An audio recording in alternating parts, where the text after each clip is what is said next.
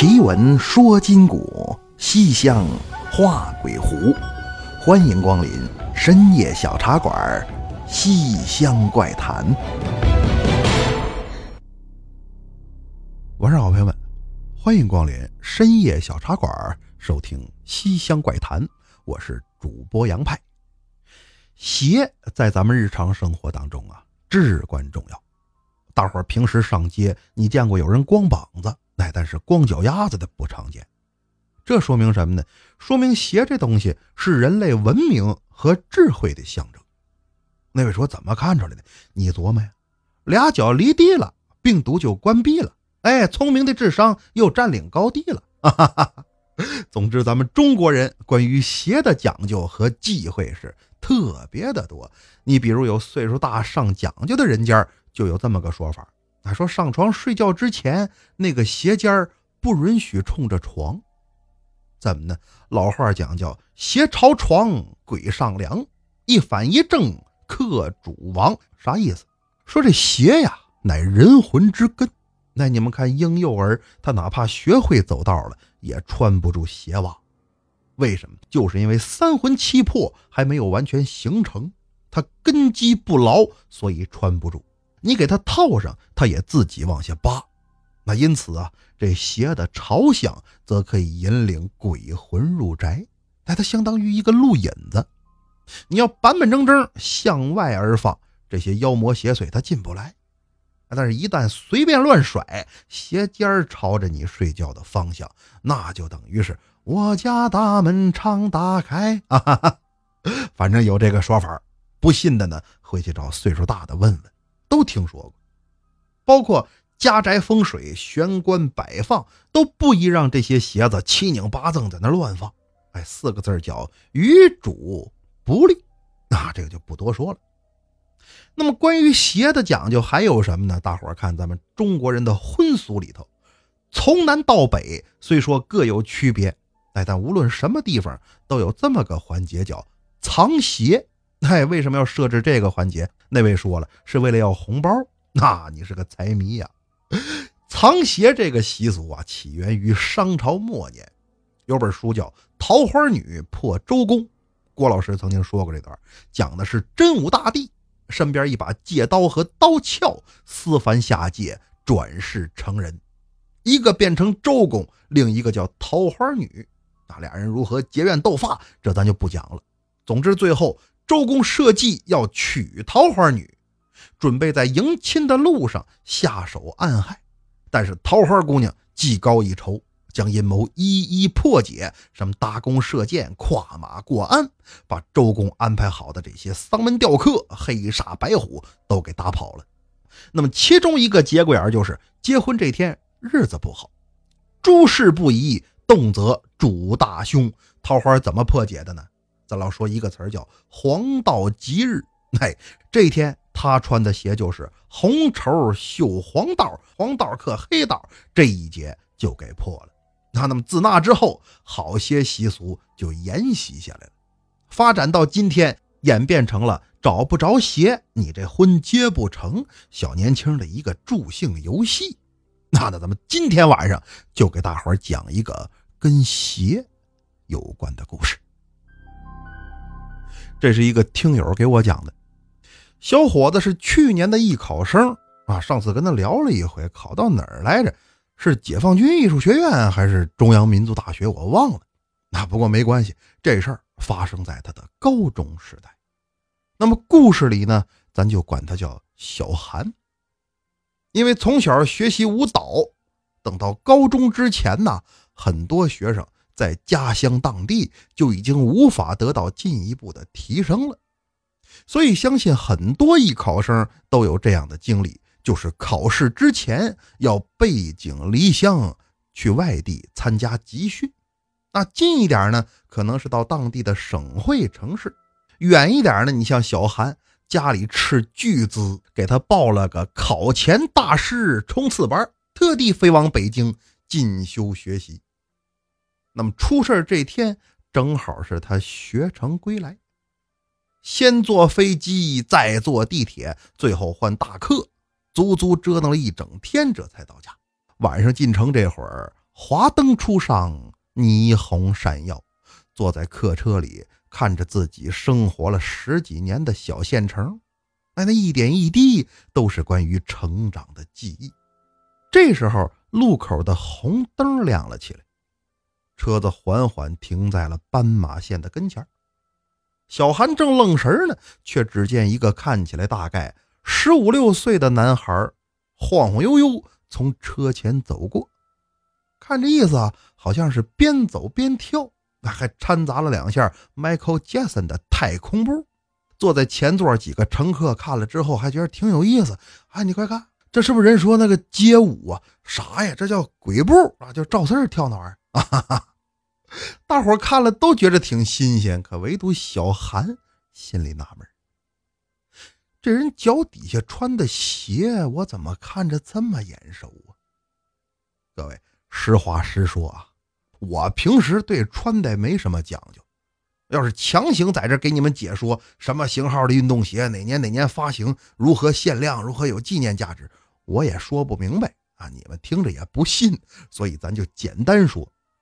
小韩觉着眼熟，这双鞋是他高中最要好的同学临出国之前送给他的。这同学家里条件不错，所以呢，这双鞋买的不便宜。的确是限量版，而且据说什么国内还买不着，是怎么回事？那看看这孩子穿着打扮，再看看这双鞋，小韩心说，衣服穿的一般，买鞋倒是挺下本。没想到在自己家这小地方，竟然还能撞鞋。他当然了，也算不上撞鞋，毕竟自己今天没穿那双鞋，在家搁着呢。很快，绿灯亮了，司机一脚油门。把所有乘客是安全送达。晚上到家呢，爹妈早就收拾好房间，准备了一桌子饭菜。儿子回来了吗？自然是欢天喜地。可是赶等吃完饭，父母正坐在客厅看电视呢，只听儿子在屋里喊了一声：“妈呀！”你们看，多大了有事儿他都得喊妈。不有那么个段子吗？这么说的，说你跟你妈常说的有一百句话。那妈，我饿了。妈，没钱了。妈，我衣服呢？但是你跟你爸常说的就一句话：爸，我妈呢？啊哈哈，那么小韩他妈进屋问儿子怎么了？妈，我那板鞋哪儿去了？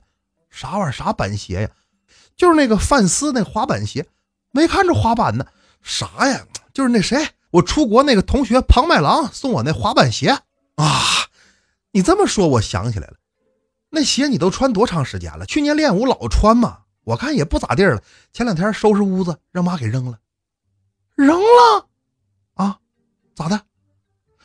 妈，你看我这么大人了，你扔我东西之前能不能先跟我商量商量啊？哎呀妈呀，我还跟你商量呢，你都是我的，别说扔个鞋了，就他妈女生给你写那贺年卡还有照片啥的，我全给你扔了。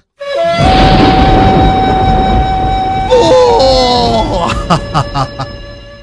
要不说呢，这年头啊，孩子们接触信息的渠道比过去多得多啊，所以自主人格的形成就早。可是与之相对的呢，是他们精神独立了，但是经济却还要依赖父母。那这么一来，矛盾就产生了。那么从那天晚上开始，小韩就陷入了昏迷。那位问了：“这是想不开自杀了？”嗯。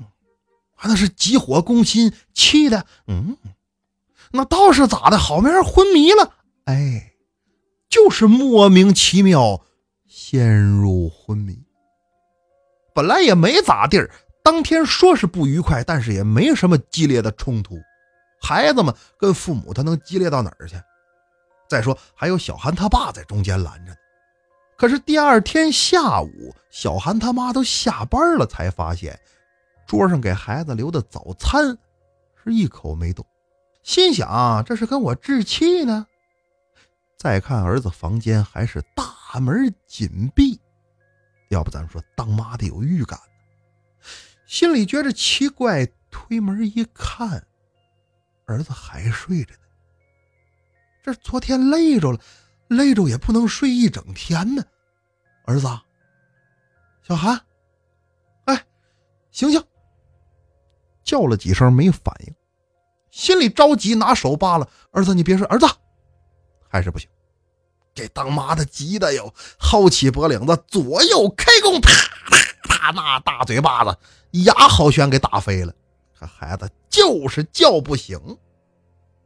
遇见这事儿，搁谁都知道不对劲儿，赶紧给自己爷们打电话。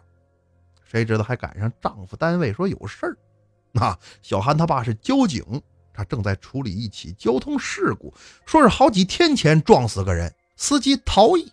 可怜受害人当时没死，而自己呀还爬了一段，找了个背旮旯之后才死，所以刚发现，局里领导都在呢，一时半会儿走不开，你赶紧找别人，我这处理完再回去。啊小韩他妈呢，这才又叫上几个平时说说道道的亲戚朋友，管不管用的，最起码人多力量大呗。没多大功夫，家里头是挤进来十好几位，什么法子都试了。撅胳膊、窝大腿、掐人中、泼凉水，可就是不管用。而且孩子并不是像人家似的得了病昏迷，而是就如同往常睡觉一样，哎，偶尔呢还能打两个呼噜。有朋友是大夫，也过来瞧了，还是看不出什么毛病。常言道：“病急乱投医。”这事儿本身就邪乎，自然有人想到。咱是不是找个明白人给看看呢？这么一说，大伙心照不宣。找谁呢？你别说，当地还真有个高人。那老头一生以匡扶正义、惩恶扬善为己任，专搞道学研究，帮人破法驱邪，江湖人称“搞破邪”。呃，破邪道士，好吧，名字只是个代号。啊！老头进屋一看。你家这孩子呀，六根不净。唉，问世间谁又能做到真正的六根清净啊？就连贫道，是是是，道长说的对，你私生活我们不管啊。这孩子啊，我说的就是这孩子，六根不全，三魂七魄全都乱了套了。现在呀，那魂也飞了，魄也散了，人是还活着呢。可是跟死了没啥区别，那那那是怎么弄的呢？再看这破鞋道长，掏出来个罗盘，闲庭信步，在小韩他们家是四处测量。哎，就在道长来到玄关鞋柜的时候，只见那罗盘指针剧烈的抖动了一下，老道当即盯着门口来宾这一堆脱下来的鞋，是目光如炬。之后，他若有所思地说：“啊，原来如此。”大伙一看他来这个，就知道有谱了。道长，您说说我们家孩子倒是怎么了？眼看就要考试了，照这么睡下，这人不就完了吗？尔等莫要惊慌，以贫道所见，你们家孩子鞋丢了。小韩他妈不明就里，赶紧答道：“您这话什么意思？昨天他穿着鞋回来的，我们……啊，您这意思是？想起来，昨天晚上因为扔鞋，娘俩还闹不愉快了。莫非你说的是？对喽，按照老理儿，鞋乃人魂之根。过去谁家说有鞋穿破了，实在要不得了，那也不敢轻易丢弃，都得等到腊月二十四。”啊，二十四扫房子消灾驱邪，就这一次。晚上偷偷摸摸往出扔，路上有人跟你说话还不能搭茬所以你看，过去有那个穷人，他年前就是再困难也不捡路边谁扔的鞋穿。这时候的鞋那真是从人家家里扫出来的鞋，那是谁穿谁倒霉。另外再有，你们看横死的那个人，怎么看他是不是真死了？鞋要掉了，这人十有八九就活不成了。为什么呀？三魂离体，七魄出窍，这人自然就穿不住鞋了。要不老话怎么说？死了不叫死了，叫蹬腿了呢？就是这个道理。你们家孩子那双鞋扔出毛病了。小韩他妈听完这话，表示难以置信。那又不是我们一家扔鞋，只要扔鞋就准出事儿吗？那也得看这鞋是让谁捡去了。说着话，老道又打身后抻出来一把辟邪剑，哎，就是电影里演那个拿铜钱扎的宝剑。之后，踏罡不斗是焚香做法。没过多大一会儿，屋里人就觉着室内的气温在逐渐的降低。那就在小韩他妈打了个喷嚏之后，只听空气当中传来了一个飘渺的声音：“谁找啊？”再看破鞋道长，眼睑一该，直奔主题问了一句：“你鞋呢？”再听这人竟然抽抽搭搭哭上了。那天我捡了一双鞋，心说挺好。号也对，穿上之后往回走，谁成想遇见个车把我给撞了。我本来死不了，晕晕乎乎在路边正缓气儿呢，这会儿后脑勺挨了一下，这才命丧黄泉。法师，你给我做主啊！破鞋说：“你这个主我做不了，我是法师，不是法官啊。”看清楚杀你那人长什么样了吗？没没看清，但是撞我那车牌号我记下来了，号码是八三五。你等会儿，他再看法师掏出来个手机，我怕记不住，你再说一遍。哈哈哈。这边记下车牌号，送走了冤魂。破鞋吩咐小韩他妈，孩子生辰八字给我报一遍，之后继续做法，是原地转圈哎，隔一会儿还来个托马斯全旋。旁边有人说：“这咋还跳上街舞了呢？”法师说：“我这叫随魂入窍，人找着了，你们几个跟我来。”之后果然在小城的一条马路中间有个十五六岁的孩子，就像是魔怔了一样，不停的跳着舞，直到公安机关赶到，还在那摩擦摩擦摩擦。啊！经过审问，案情你们应该也听懂了啊，就是一个流浪醉汉捡着小韩他妈妈扔的这双旧鞋之后，惨遭了一场车祸。谁成想车没把人撞死，倒引来了个识货的活阎王。谁呀？就是小韩之前在街口看着跟他撞鞋的那位。这孩子从小爱慕虚荣，看杂志哦，知道有一双鞋两万来块。今天一看，哇，流浪汉同款，上去刚想往下扒鞋，发现这人没死，惊吓之中出手杀人。那么逃逸的车牌号有了，这孩子也抓着了，双案归一，自然不在话下。那那么之后，因为这个事儿，小韩他爸还得到了市公安系统的嘉奖。小韩呢，也很快就苏醒了过来，没有耽误高考。那有人问过破鞋道长，是因为捡鞋的死了，小韩才昏迷吗？道长说：“不不不，非得是横死的，怨气足够大，才能殃及本主。他这先被车撞，再遭人杀，那怨气自然是横上加横。说实话，搞了这么多年破鞋。”这种事儿，我也是头一回遇见。好了，朋友们，听完这个故事，您还敢乱扔鞋吗？那咱们今晚的故事就是这样，接下来进入互动环节。本期节目互动环节依然是由羽山剑盏赞助播出。那咱们中国人有个好传统，那就是好古，承前启后，继往开来嘛。那今天呢，给大家推荐这个剑盏，正是咱们汉民族历史上非常重要的一个文化物证啊。它是汉唐时期最为流行的一种茶碗，到了宋代就只供皇家御用。大伙儿看，北宋四大名家苏黄米蔡都有关于这个剑斩的诗录流传。你像黄庭坚写过一个“松风转蟹眼，乳花明兔毫，何如拂大白，一举醉陶陶”。这里头说那个兔毫，指的就是剑斩当中的兔毫斩啊。反正无论是从文化角度，还是美学欣赏，包括个人收藏，我都推荐各位热爱茶文化的朋友。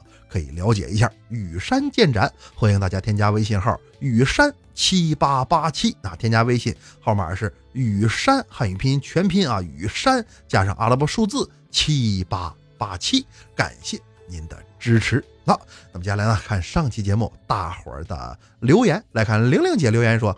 他说：“派哥呀，你这唐山话里夹着保定口音呢，这让我们唐山人情何以堪？开玩笑呢，保定以后可能是首都，我不早点学保定口音，我跟你学唐山话 啊！啊，再来看左冷禅留言说，他说派哥好口才，听过之前的东北农村诡异故事，跟现在简直判若两人。啥判若两人？胖若两人啊！”